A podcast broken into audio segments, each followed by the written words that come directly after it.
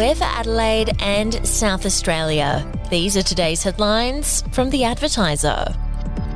Principal's credited a collaborative teaching approach for her public school, achieving the highest NAPLAN score across all South Australian schools. Analysis of over 700 public and private schools by The Advertiser shows Glenunga International High School was the top performing public or private secondary school between 2017 and 21.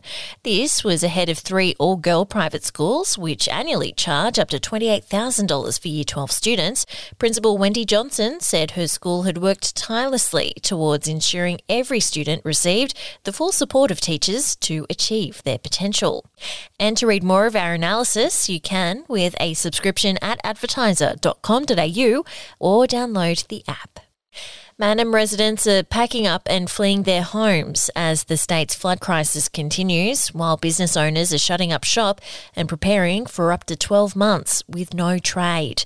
Premier Peter Malinauskas visited the Murraylands town on Monday, announcing emergency relief centres for those hit hardest by the rising waters. It was also announced Riverland and Murraylands residents would be able to access emergency funding from today. We'll be back after this. News doesn't have to be boring. The Brits have given Prince Harry a new nickname after yet another tell all interview. Oh God, is it the Ginger Whinger?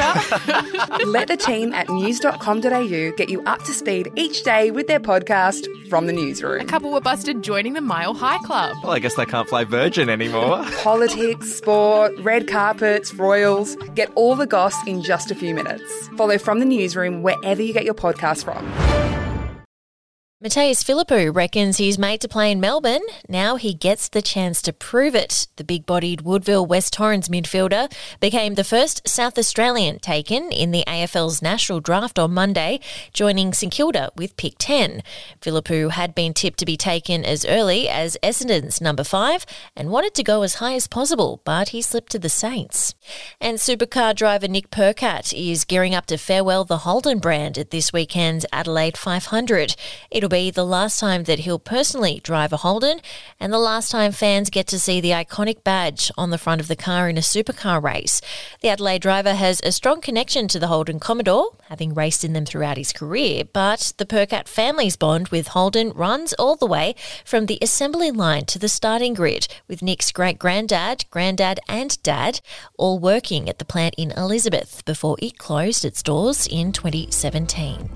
That's your headlines. For breaking news and updates throughout the day, take out a subscription at advertiser.com.au and we'll be back tomorrow with another update.